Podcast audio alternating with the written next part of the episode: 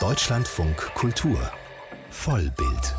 Das Filmmagazin mit Susanne Burg. Einen wunderschönen guten Tag. You have no life. You can't make any plans to have a vacation. It's almost impossible to have a relationship. It's impossible to have a normal life. Kein Urlaub, keine Planung möglich, auch keine Beziehung. Genug ist genug. Das sagen derzeit tausende Beschäftigte in Hollywood und drohen mit einem Streik. Das ist gleich eines unserer Themen. Außerdem wird Regisseur Todd Haynes über die Band The Velvet Underground sprechen. Und wir widmen uns dem Boom koreanischer Serien. Hollywood könnte bald stillstehen, dann nämlich, wenn Kameraleute, Lichtoperatoren, Cutterinnen und Maskenbildner nicht zur Arbeit erscheinen. Die International Alliance of Theatrical Stage Employees, also eine zentrale Gewerkschaft der Filmcrew-Mitarbeiter, hat am letzten Wochenende mit fast 99-prozentiger Zustimmung für einen Streik gestimmt. Seit Dienstag wird nun wieder verhandelt mit der Alliance of Motion Picture and Television Producers, also denen, die die großen Hollywood-Studios und die Streaming-Anbieter wie Netflix, Amazon und Apple vertreten. Über die Hintergründe und den aktuellen Stand spreche ich mit unserer Korrespondentin in Los Angeles mit Katharina Wilhelm. Frau Wilhelm, nach viermonatiger Verhandlungszeit waren die Gespräche kürzlich wegen der festgefahrenen Verhandlungslage abgebrochen worden. Warum ist die Gewerkschaft unzufrieden? Was fordern Sie? Also im Wesentlichen geht es um zwei Dinge. Und zwar, es geht um eine bessere Entlohnung und es geht um bessere Ruhezeiten. Also die Mitarbeiter dieser Gewerkschaft beklagen sich darüber, dass sie sehr viele Überstunden machen müssen, viele 14-Stunden-Tage hätten und kaum Ruhezeiten dazwischen. Und deswegen seien viele einfach sehr ausgebrannt. Und weil man sich einfach mit dieser Studiovertretung namens AMPTP nicht einigen konnte, nach eben sehr zehn Verhandlungen, haben dann die ganzen Gewerkschaftsmitglieder abgestimmt und eine überwältigende Zahl also fast 100 Prozent, haben dann für einen Streik gestimmt, der jetzt jederzeit stattfinden könnte. Es sei denn, es käme jetzt noch ein gutes Angebot um die Ecke. Ähm, derzeit verhandelt man weiter, aber diese Sache ist tatsächlich ziemlich ernst. Der Zeitpunkt ist ja auch jetzt interessant. Also nach einem pandemiebedingten Stillstand in der Filmbranche geht es ja seit einigen Monaten nun wieder los. Inwieweit hängen denn Streik und die Pandemie zusammen? Sehr eng tatsächlich. Also zum einen ist es so, Covid hat das Arbeiten sehr, sehr viel anstrengender gemacht, weil die Studios gezwungen wurden, sehr lange Pausen einzulegen. Wollen sie das nun nachholen, ähm, viele Serien und Filme zu produzieren? Das Publikum ist natürlich hungrig nach Inhalten und das führt wohl mitunter dazu, dass es eben lange Arbeitstage gibt, weil man möglichst schnell Filme und Serien fertigstellen möchte. Auf der anderen Seite ist das Arbeiten für die Menschen anstrengender geworden, weil es eben viele Corona-Protokolle gibt, die man einhalten muss. Also jeden oder jeden zweiten Tag werden die Crews getestet. Sie müssen natürlich Maske und Handschuhe äh, tragen. Gerade für Maskenbildner ist das Arbeiten total anstrengend geworden. Die müssen unheimlich viel mehr sauber machen. Das äh, zehrt natürlich auch. Dann gibt es eben keine, ich sag mal, schönen Essenspausen mehr, in denen man sich, in denen man auch einfach zusammenkommt. Ähm, eine Crew ist, eine Gemeinschaft spürt. Und zum Teil werden auch weniger Menschen angestellt, um die Gruppen kleiner zu halten, um diese Corona-Protokolle einhalten zu können. Und das kann natürlich auch dazu führen, dass Einzelne mehr arbeiten müssen. Also kurz, die Arbeitsbelastung ist gestiegen, genauso wie der Stress. Das Problem ist auf der anderen Seite, dass die Studios auch Corona-bedingt natürlich mehr zahlen müssen. Die Kosten sind in die Höhe geschnellt. Diese Corona-Protokolle machen etwa 20 Prozent mehr Kosten für die Studioproduktion aus. Das ist eine Stange Geld. Und auch deswegen sind die Studios offenbar nicht so sehr bereit, den Angestellten entgegenzukommen und mehr Lohn zu zahlen. Nun wird also noch verhandelt, wenn man nicht zusammenkommt und es zum Streik kommt. Was würde dann passieren? Also das hätte wahrscheinlich immense Folgen, denn wahrscheinlich könnte man überhaupt nicht mehr drehen und das hätte dann zur Folge, dass einige Serien und Streamingfilme sich zeitlich verschieben würden und wir als Zuschauer bekommen dann vielleicht einige Inhalte viel später zu sehen, wenn es jetzt keine Einigung gibt. Jetzt wäre tatsächlich die Vertretung der Studios am Zug, um ein Gegenangebot nochmal zu machen. Und es gibt sogar einige Politiker aus Washington, die schon Druck gemacht haben auf Netflix, Disney und Co., die da eben mit drin hängen. Bis jetzt zeigt sich aber, ja, die Studiovertretung sehr uneinsichtig, was sicherlich auch daran liegt, dass die Verhandlungen mit anderen Gewerkschaften, wie zum Beispiel den Drehbuchschreibern, anstehen und dass dies eben eine Blaupause sein könnte für zukünftige Verträge. Weil Sie die Drehbuchautoren erwähnen, den letzten großen Streik in Hollywood, den gab es ja 2007 und da ging es um die Drehbuchautoren. Und schon das war ein massiver Einschnitt. Die Auswirkungen kosteten die kalifornische Wirtschaft 2,1 Milliarden Dollar und 37.700 Arbeitsplätze. Das hat die New York Times jetzt vorgerechnet. Was ist denn der Unterschied zur jetzigen Situation? Also das finde ich interessant, weil der Unterschied ist im Wesentlichen, dass äh, viele Studios damals, 2007, erstmal noch eine Ecke weitermachen konnten. Denn Drehbücher sind ja zum Teil einfach schon fertig geschrieben. Oder gerade im Bereich Serien, klar, die werden dann auch noch mal am Set geschrieben. Aber ein paar Folgen sind schon da. Man hat so ein bisschen einen Puffer, man kann sich darauf einstellen. Aber jetzt äh, reden wir eben von ganz anderen Menschen, die betroffen sind, von ganz anderen Angestellten. Aber ohne Kameramann oder einen Skriptkoordinator oder auch ohne Make-up läuft beim Film einfach nichts. Also die Produktion Produktionen müssten sofort stoppen. Und das wird dann natürlich richtig teuer, weil man dann gar nicht mehr in die Zukunft planen kann. Und die Gewerkschaften sitzen aus meiner Sicht da jetzt tatsächlich etwas am längeren Hebel. Unsere Korrespondentin in Los Angeles, Katharina Wilhelm, über die Unzufriedenheit der Arbeitenden in Hollywood. Fast 99 Prozent der Gewerkschaftsmitglieder haben vor rund einer Woche einem Streik zugestimmt, sofern ihre Forderungen nicht erfüllt werden. Zwar wird jetzt noch verhandelt, aber ein Streik ist durchaus realistisch, denn die Verhandlungen sind verfahren. Good evening. We're your local Velvet Underground. Sie waren wild, unangepasst und experimentierfreudig und ihr neuer Sound veränderte die Musikwelt. Die New Yorker Avantgarde-Band The Velvet Underground. When you think the night has in your mind that inside you twisted and unkind ein neuer Dokumentarfilm lässt uns nun noch einmal eintauchen ins New York der 60er Jahre. The Velvet Underground heißt der Film. Er hatte beim Filmfestival in Cannes Premiere, kommt jetzt beim Streamingdienst Apple TV Plus und geschaffen hat den Film ein Regisseur, der sich auskennt mit Musikfilmen. Nach dem Spielfilm Velvet Goldmine über die Glamrock-Ära und der eigenwilligen Dylan-Biografie I'm Not There hat Todd Haynes nun seinen ersten Dokumentarfilm über The Velvet Underground gedreht. Die überlebenden Mitglieder der Band wie John Cale und Maureen Tucker kommen zu Wort. Aber Todd Haynes arbeitet auch mit Avantgarde-Filmen der Zeit, mit Live-Material und anderen Tondokumenten. We have all come here together. Over there, Andy Warhol.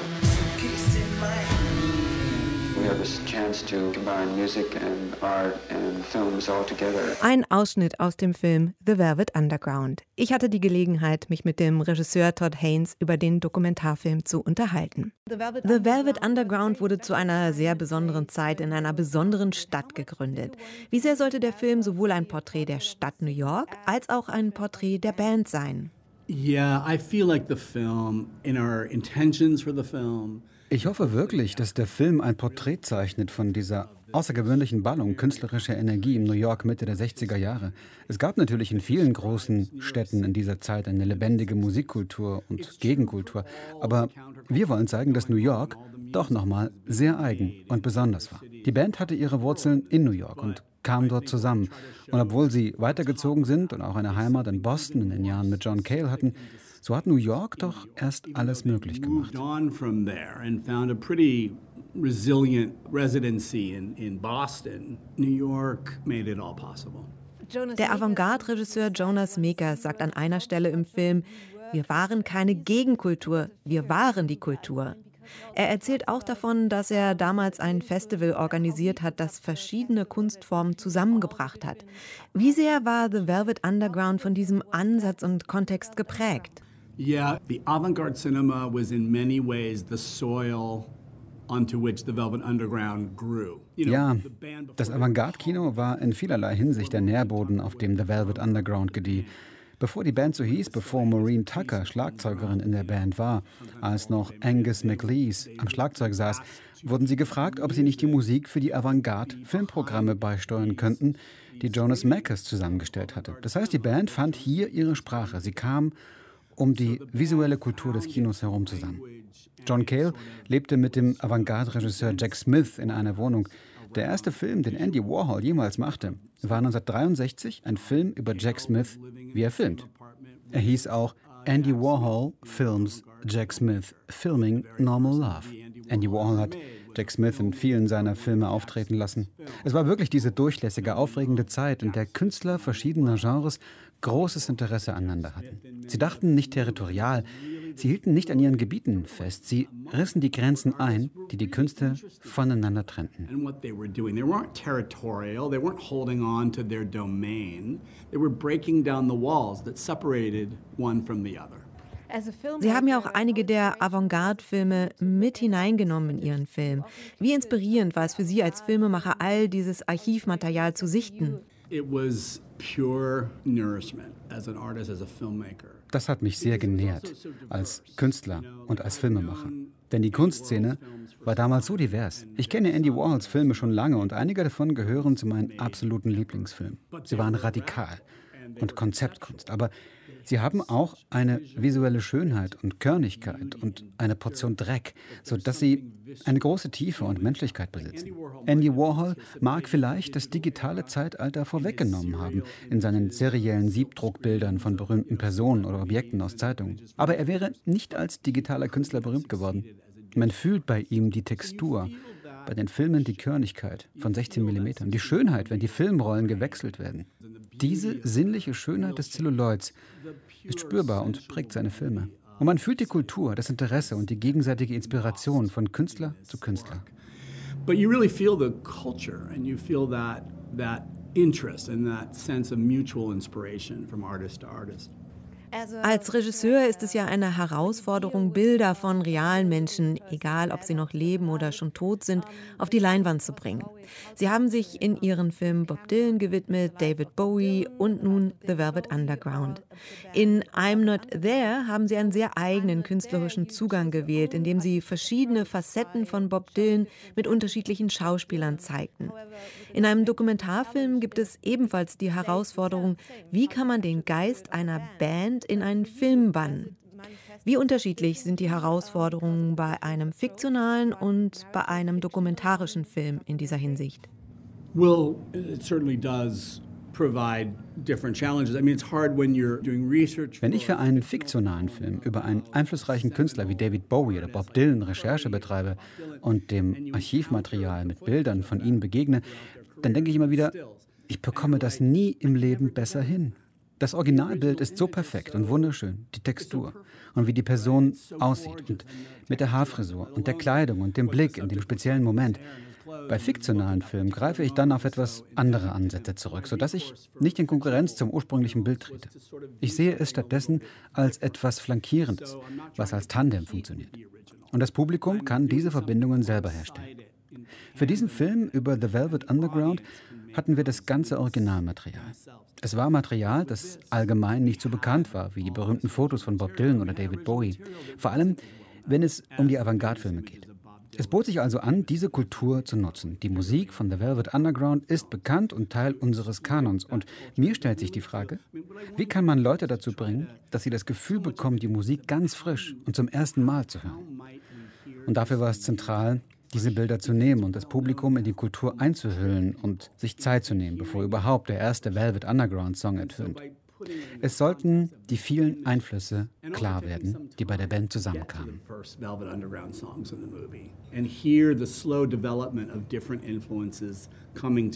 That was our strategy for how to make that possible. Und wie wichtig war Ihnen dabei die eigene künstlerische Form Ihres Filmes, um das Publikum ins New York der 60er Jahre eintauchen zu lassen? Yes, it, that was of huge importance to us. Das war sehr wichtig. Und es bedeutete, dass wir nicht nur einfach Ausschnitte aus den Filmen zeigen wollten, sondern dass wir die Filme in ihrer Form ernst nehmen. Auch mit ihren Splitscreens und ihren mehreren Leinwänden, was in den 60ern aus der Designkultur immer mehr auch in der Filmkultur ankam. Das hat das Publikum damals überrascht und verwirrt und schien uns relevant für die visuelle Sprache der Zeit.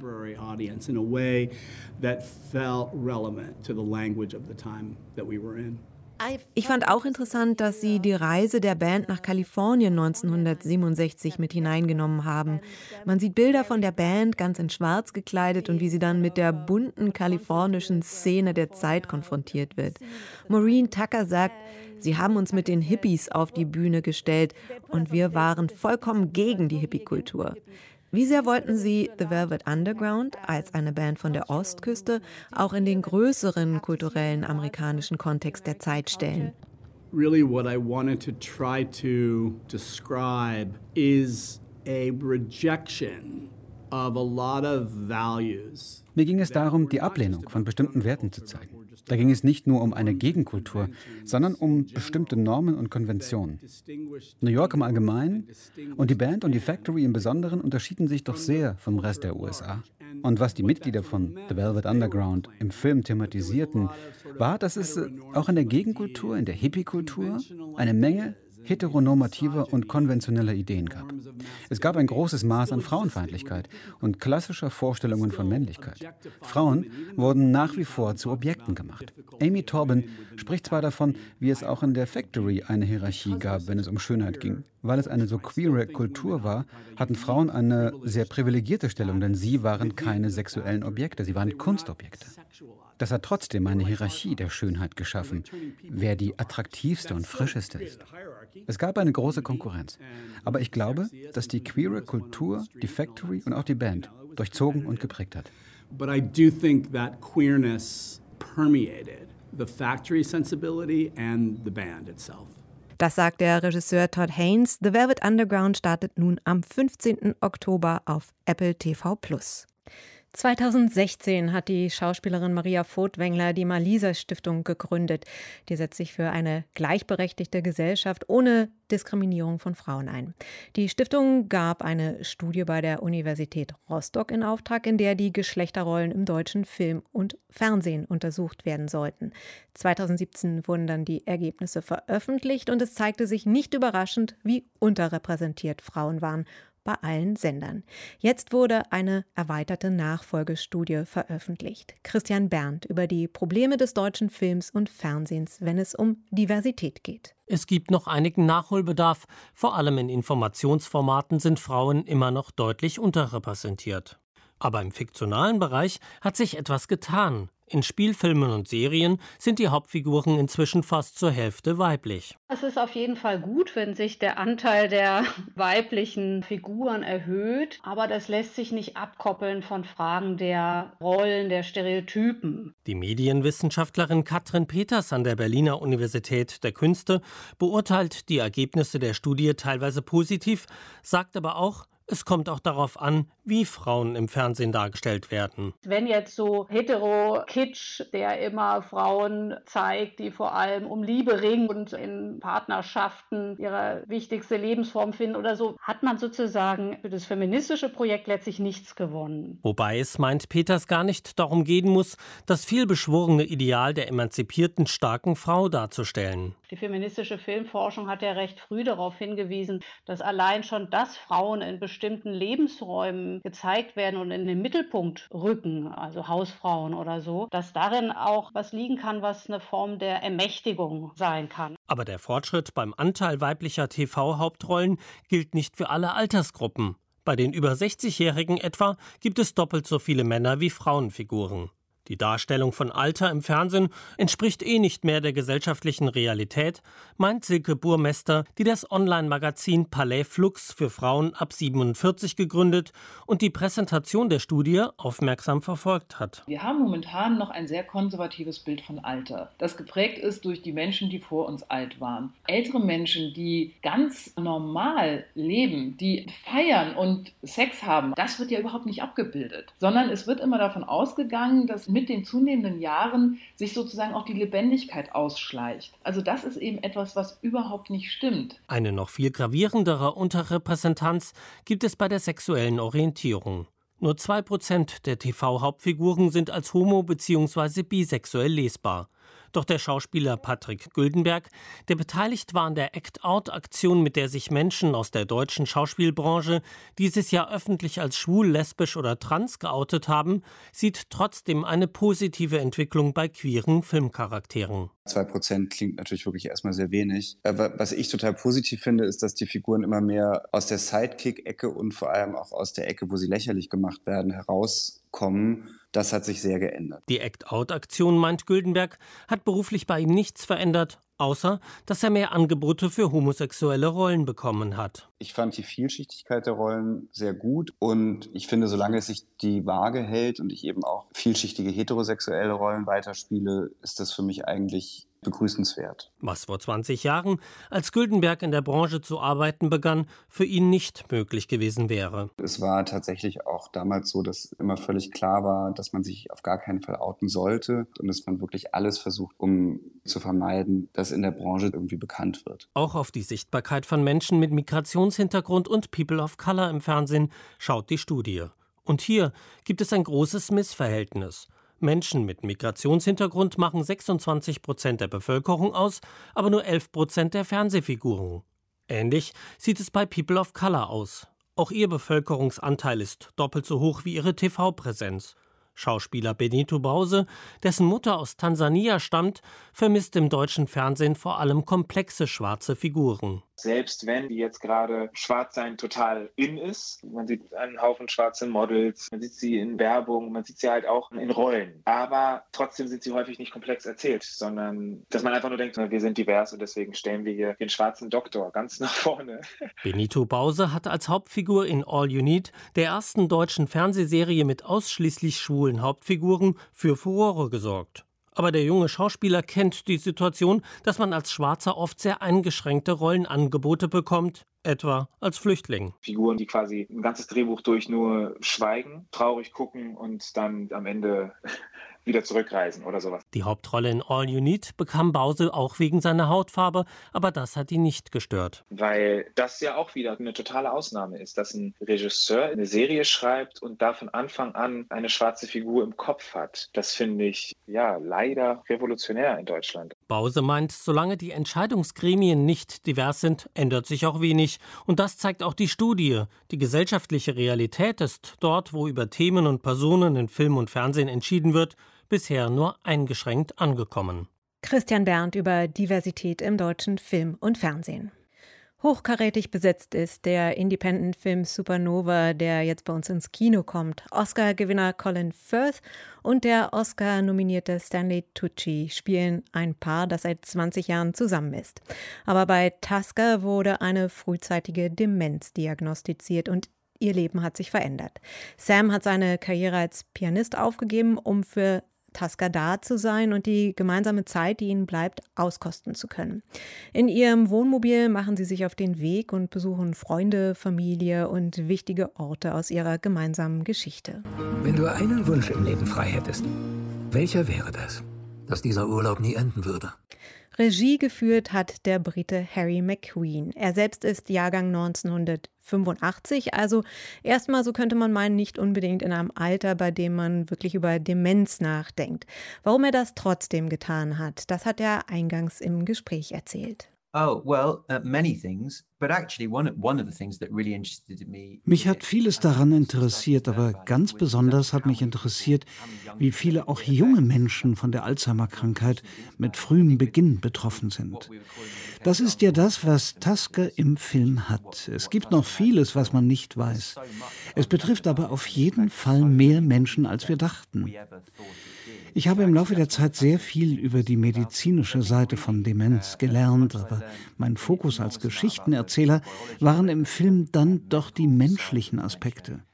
Der Film ist organisch daraus entstanden, dass ich über einen langen Zeitraum mit Menschen gelebt und gearbeitet habe, die von dieser Form der Demenz betroffen sind, Familien und Paare. Das war die Inspiration. Mich hat der menschliche Kollateralschaden interessiert, der eine solche Diagnose mit sich bringt.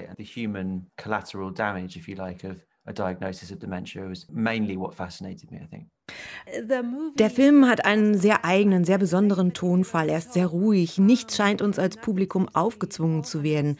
Wie haben Sie diesen Ton entwickelt? Uh, well, um, there's a real power I've always seen in quiet, delicate, restrained. Ich fand immer, dass eine große Kraft in ruhigen, zarten und zurückhaltenden Filmen liegt. Ich wollte auf jeden Fall vermeiden, dass es ein Melodram wird. Das hat zum einen mit meinem Filmgeschmack zu tun, zum anderen wollte ich eine möglichst akkurate Beschreibung davon schaffen, was es bedeutet, mit dieser Art von Demenz zu leben. Und im Leben mit Demenz ist es meistens so. Es gibt keine großen melodramatischen Ausbrüche. Es ist ein konstantes Drama jeden Tag. Und deswegen fand ich, dass ein leiserer und zarterer, aber hoffentlich wirkungsvoller Ansatz geeigneter wäre.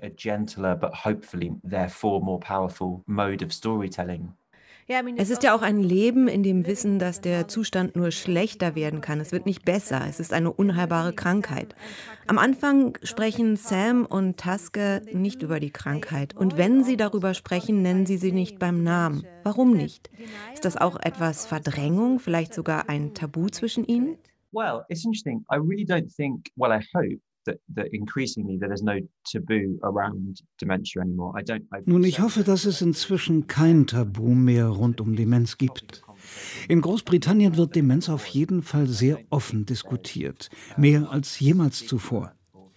Es gibt also, glaube ich, kein Stigma. Ich hatte für den Film das Gefühl, es ist etwas, das man nicht beim Namen nennen muss.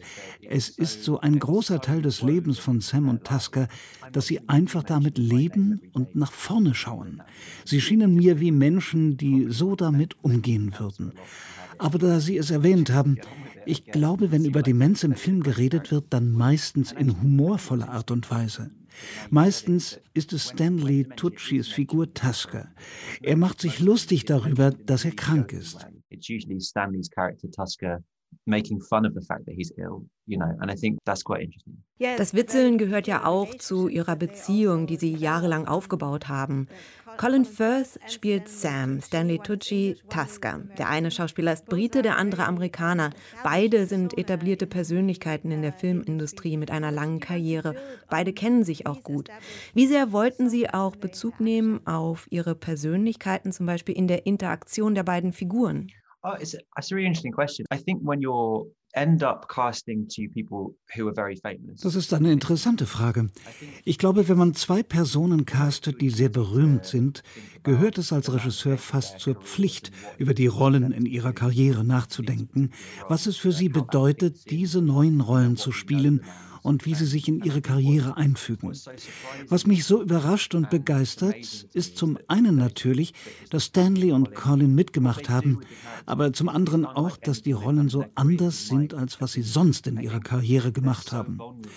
Sie sind so verletzlich, so nuanciert im Film. Ich finde es unglaublich mutig, so zu spielen. Vor allem in so einem kleinen Independent-Film.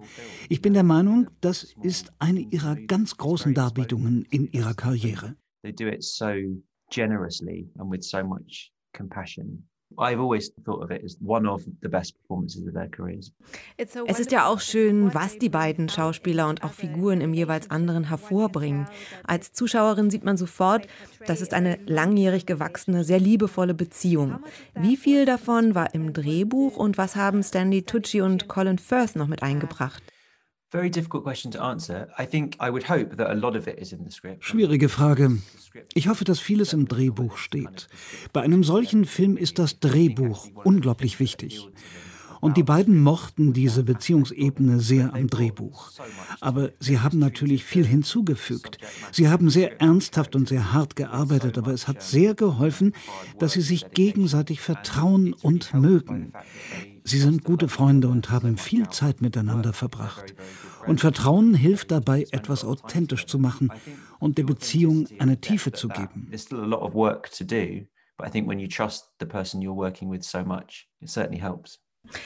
Der Film ist ja fast ein Kammerspiel mit dem Setup eines britischen Road-Movies. Sam und Tusker sind mit ihrem Wohnmobil unterwegs und unterhalten sich sehr viel. Wie herausfordernd waren diese räumlichen Einschränkungen? Das war eine große Herausforderung. Und es ist grundsätzlich auch eine Herausforderung, ein Roadmovie zu machen. Man hat keine Kontrolle über die Umgebung, man fährt durch öffentliche Straßen und so. All das macht das Drehen nicht einfach. Aber ich finde immer, dass die Einschränkungen auch sehr befreiend sein können. Denn man ist gezwungen, innerhalb des vorgegebenen Rahmens zu arbeiten und das meiste daraus zu machen. Der Kameramann Dick, die Artdirektorin Sarah Finley und ich, wir haben uns sehr früh dafür entschieden, nichts nachzubauen. Wir haben in keinem Studio gedreht, wir haben beim Wohnmobil keine Wände rausgerissen und umgebaut, um mehr Platz zu haben. Wir haben ganz bewusst mit diesem kleinen Raum gearbeitet.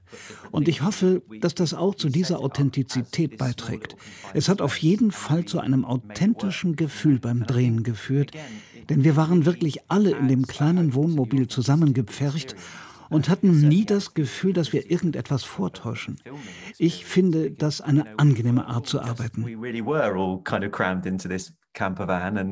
we didn't feel like we were faking anything at any point, you know. And I think that's a nice way to work. Es gibt diese Szenen im Wohnmobil und dann gibt es aber auch sehr viele Landschaftsaufnahmen. Wie sehr wollten Sie und der Kameramann Dick Pope visuell mit der Idee von Begrenzung und Platz spielen? Space visually. Ja, sehr. Und das findet sich auch sehr stark im Drehbuch wieder. Ich hoffe, dass der Film die Mikro- und die Makrowelt erkundet.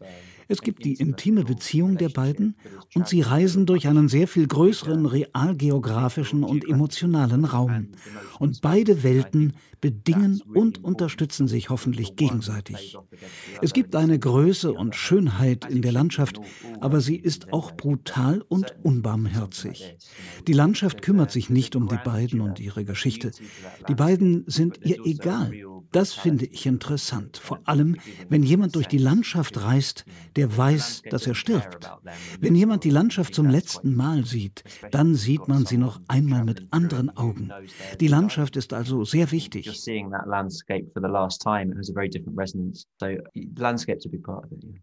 Es geht ja im Film letztendlich auch um das Ende des Lebens, um das Sterben. Und wenn man dieses Drama ernst nimmt, dann gibt es auch keine einfachen Lösungen. Wie sehr haben Sie damit gekämpft? Oh, das war, glaube ich, eine der größten Herausforderungen des Filmes.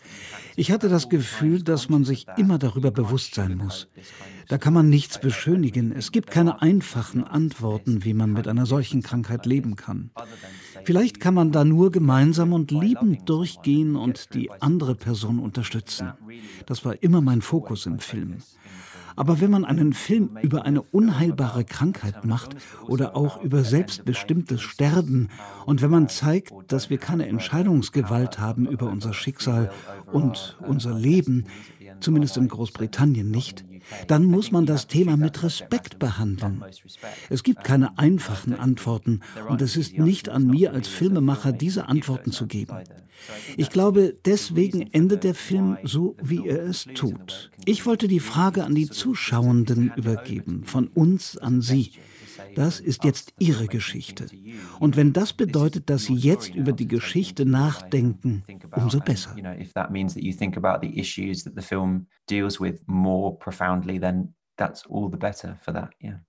Supernova, so heißt der Film von Harry McQueen mit Stanley Tucci und Colin Firth. Er kommt nächste Woche in die Kinos.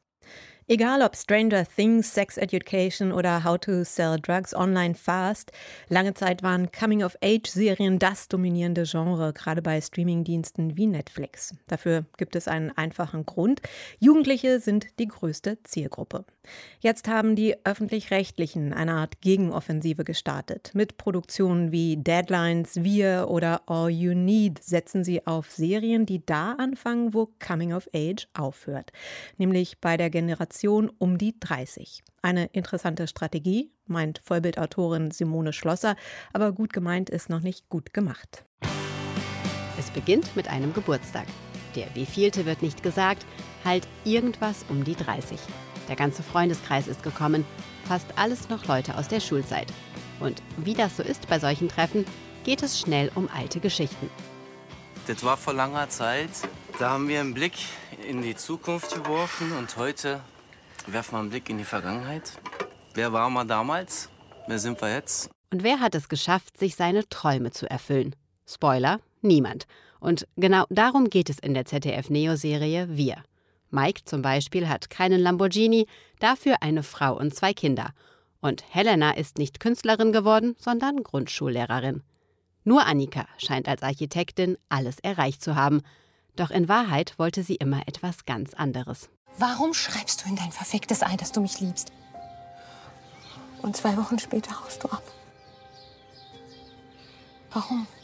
Diese Postadoleszenz-Serien knüpfen an klassische Themen eigentlich des Teen-TV oder der Jugendserien an. Es geht auch um Orientierungssuche, es geht sehr stark um Selbstfindung, es geht auch um Identitätsfragen. Moritz Stock ist Medienwissenschaftler an der Uni Siegen. Aber mit einer größeren zeitlichen Dringlichkeit, weil die Probierphase Jugend eigentlich abgeschlossen ist und am Horizont eigentlich schon von auch der Gesellschaft erwartet wird, zum Beispiel einen Beruf zu finden, den beruflichen Einstieg zu schaffen, auch festere, ernstere Paarbeziehungen zu führen. Neu sind solche Serien oder Filme nicht. Postadoleszenz gibt es seit der Reifeprüfung. Aber was die aktuellen Figuren unterscheidet, sie haben eigentlich alle längst ihren Weg gefunden, haben feste Jobs, Beziehungen und dann mit Anfang 30 fangen sie an, diese Entscheidungen zu hinterfragen. Ein anderes Beispiel, ebenfalls auf ZDF Neo, die Comedy-Serie Deadlines. Okay, seid ihr wirklich? Ele, Franzi, Joe? Vier oh, Schulfreundinnen treffen sich nach Jahren wieder. Und alle stehen genau da, wo sie immer hin wollten. Eli hat ihre Karriere, Franzi ihren Instagram-Fame, Lena möchte demnächst heiraten und Joe ist, äh, verpeilt wie immer. Aber glücklich ist keine von ihnen. Marek, ich liebe dich. Aber wir engen uns ein. Wir sind so langweilig geworden. Wir sind wie so BusfahrerInnen. Wir fahren jeden Tag die gleiche Strecke ab. Deadlines ist um einiges bissiger als wir. Abgesehen davon nehmen sich die Serien nicht viel. Also die ästhetische Gestaltung ist sehr ähnlich. Man hat sehr stark mit ähm, auch digitalen Hochglanzbildern zu tun, auch Bildern, die man vielleicht auf Instagram finden würde. Modisch ist das alles relativ ähnlich. Was man tatsächlich an Diversität hat, ist tatsächlich in Hinsicht Sexualität, Gender, ähm, auch alternative Familien und Freundschaftskonzepte. Aber welche Geschichten erzählt werden, wie diese Geschichten erzählt werden und auch wie diese Welten aussehen, das ist tatsächlich sehr ähnlich. Und dafür gibt es einen Grund. Die Serien sind kein Zufallsprodukt. Mein Name ist Slaven Pipic und ich bin stellvertretender Senderchef bei ZDF Neo. Und in dieser Funktion habe ich mehrere Aufgaben. Eine davon ist auch zum Beispiel der Entwicklungschef von allen fiktionalen Programmen von ZDF Neo. Und als solcher setzt er ganz bewusst auf Postadoleszenz. Wir haben unsere Kernzielgruppe fokussiert auf die 24- bis 34-Jährigen. Und da ist dann das Thema Postadoleszenz einfach zentral. Dabei überlässt der Sender wenig dem Zufall. Bei der Serie Wir war es sogar so, dass wir eine gemeinsame zielorientierte Entwicklung gestartet haben mit der Firma und haben quasi einfach Menschen aus der Zielgruppe zu uns eingeladen und befragt, was die gerne sehen wollen würden. Und somit ist dann quasi Wir entstanden. Die haben uns dann gesagt, was sie gerne sehen möchten. Serien also von der Zielgruppe für die Zielgruppe. Das funktioniert zum Teil sehr gut, nutzt sich aber relativ schnell ab. Zumal die Serien etwas zu bemüht darum sind, möglichst hip und vogue rüberzukommen. Die beste Serie aus dieser ganzen Postadoleszenzoffensive ist deshalb auch eine BBC-Produktion. Trigonometry – eine Serie über eine ungewöhnliche Dreierbeziehung. Wir sind frisch verheiratet. Willst du das wirklich für ein Experiment aufs Spiel setzen? Ja, schon klar. Vielleicht ist es total bescheuert, aber ein Versuch. Auf keinen wert. Fall, unmöglich. Warum hast du dann damit angefangen? Trigonometry nimmt sich Zeit. Sowohl für ihre Figuren als auch für die Story. Das Ergebnis ist eine einfühlsame Dramaserie. Genau davon könnte ZDF Neo mehr gebrauchen. Denn manchmal ist weniger eben mehr.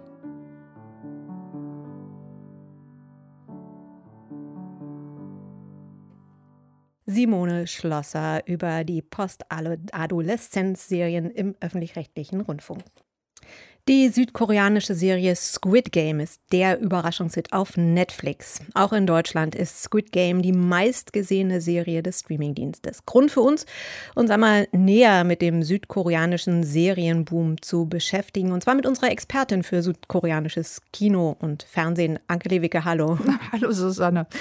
Bei Squid Game geht es um ein südkoreanisches Kinderspiel. Eine Mischung aus ja, sowas wie Brenn- und Völkerball. In der Serie sind es nicht Kinder, die am Start sind, sondern Erwachsene. Ich möchte Sie alle herzlich willkommen heißen.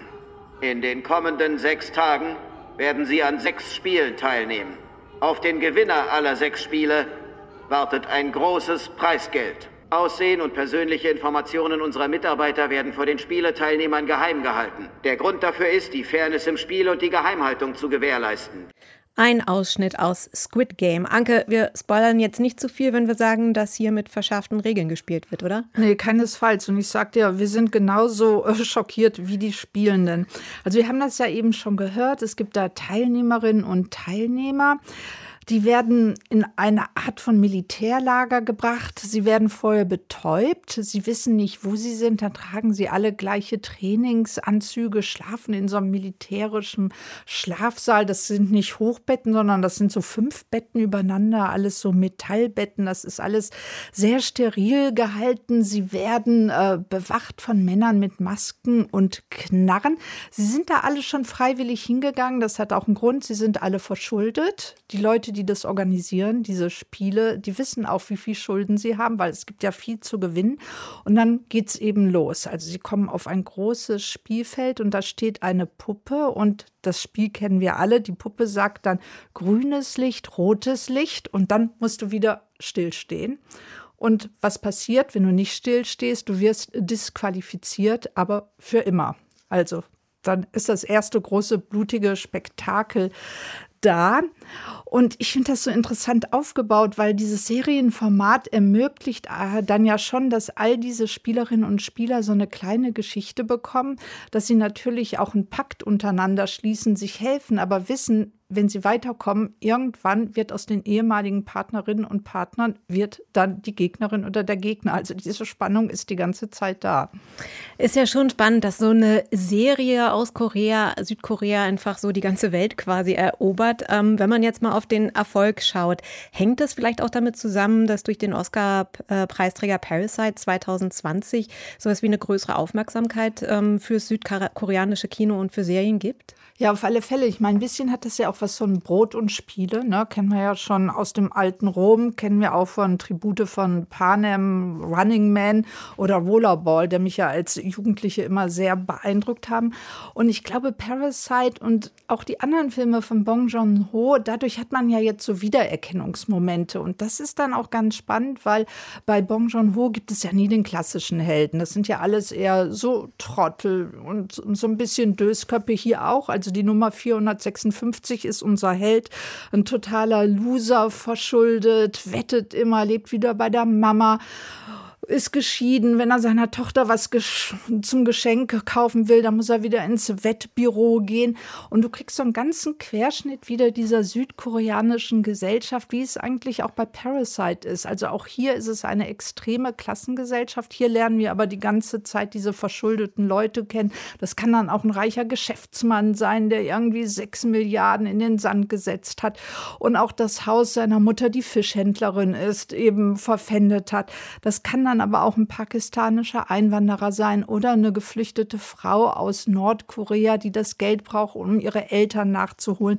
Also das ist schon mal ein ganz inter interessanter Querschnitt. Und weil diese Figuren wirklich auch aus so einer südkoreanischen Wirklichkeit kommen, genauso wie Parasite, kann dann auch diese Serie total abheben. Und die ist dann auch richtig gewalttätig, exzessiv. Aber die Gewalt ist hier wie bei Bong Joon-ho eben immer mehr als ein Effekt, sondern es geht einfach auch um eine zynische Gesellschaft, die die Armen gegeneinander kämpfen lässt. Hm.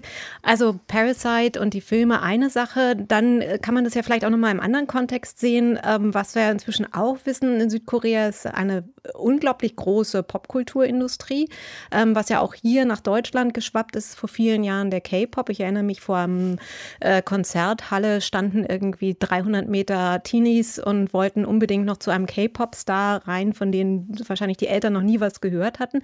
Also inwieweit ähm, hängt auch diese Popkultur vielleicht mit dem Boom zusammen? Ich glaube auf alle Fälle, weil ich meine, mittlerweile sind die Kids ja größer geworden, gucken mehr Serien und diese K-Pop-Welle geht ja weiter. Auf einmal gibt es ganz viele K-Pop-Läden in Berlin. Also es ist auch so, dass bei Freunden von mir die Kids auf einmal zum Austausch war nach Südkorea wollen. Es gibt überall auf einmal südkoreanische Restaurants hier in Berlin. Diese Bimbim-Bab fragt sich nur noch, wann Soju das Modegetränk wird. Und ich finde das so interessant, weil in den 90er Jahren hat man sich ja in Korea gesagt, ah, wir haben hier nicht so, sind nicht so beliebt in den Nachbarländern, wir tun was.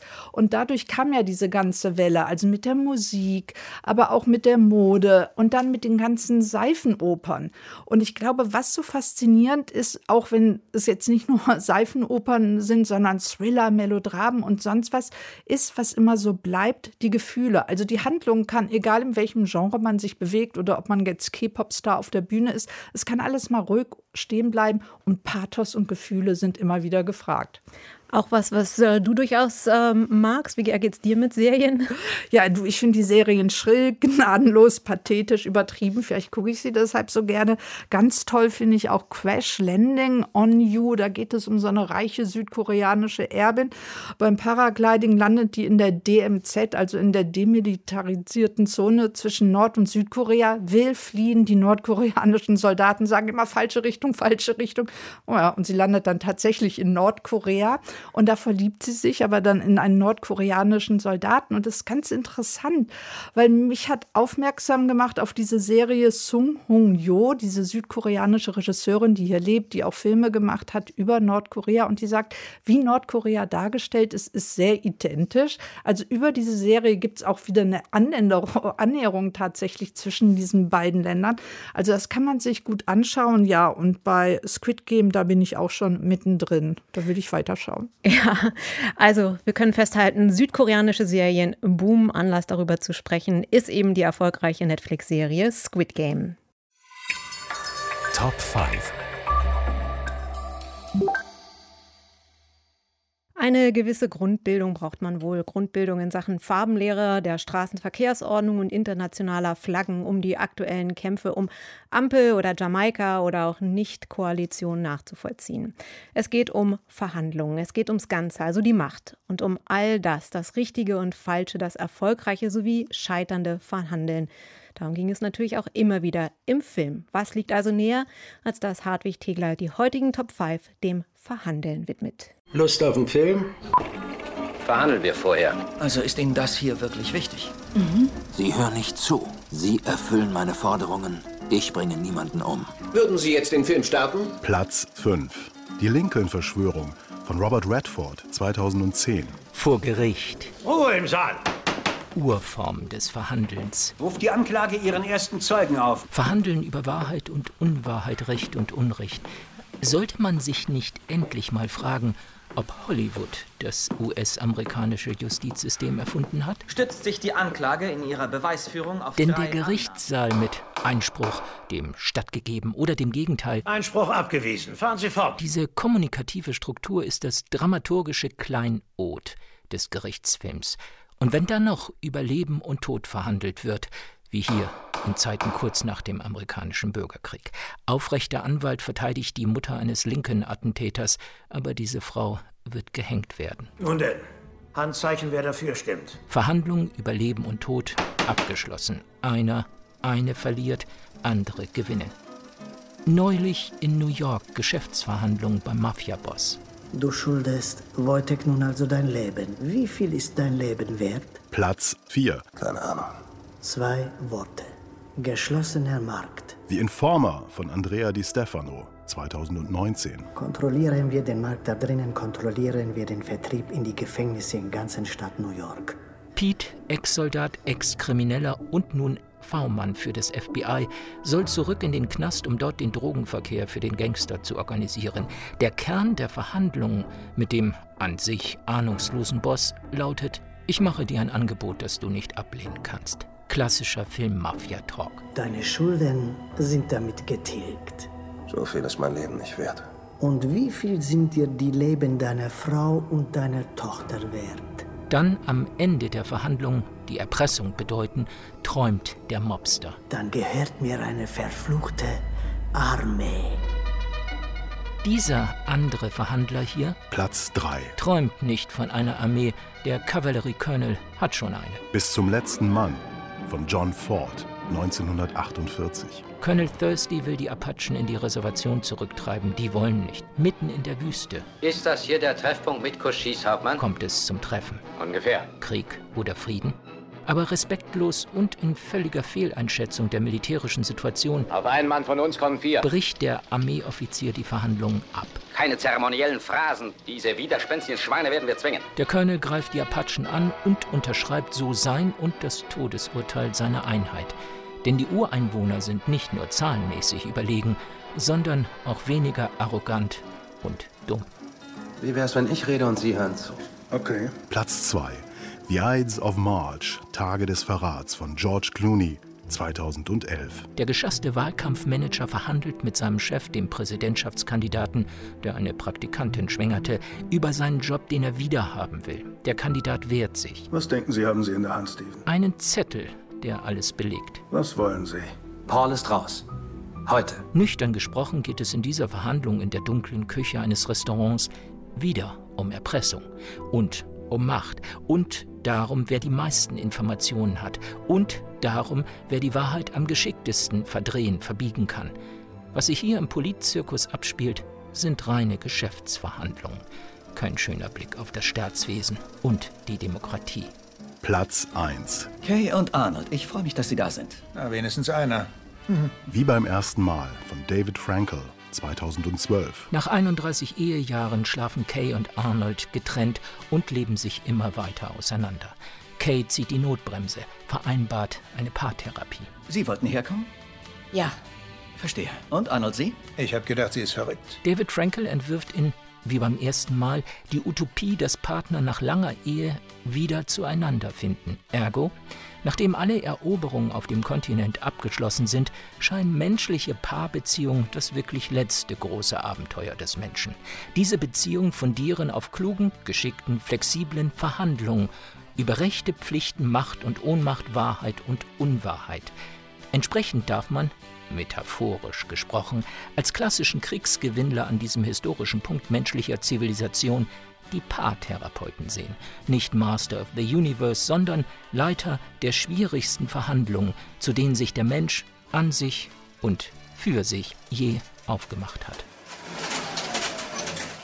Hartwig Tegler mit seiner Top 5 zum Verhandeln. Ich bin Susanne Burg. Tschüss.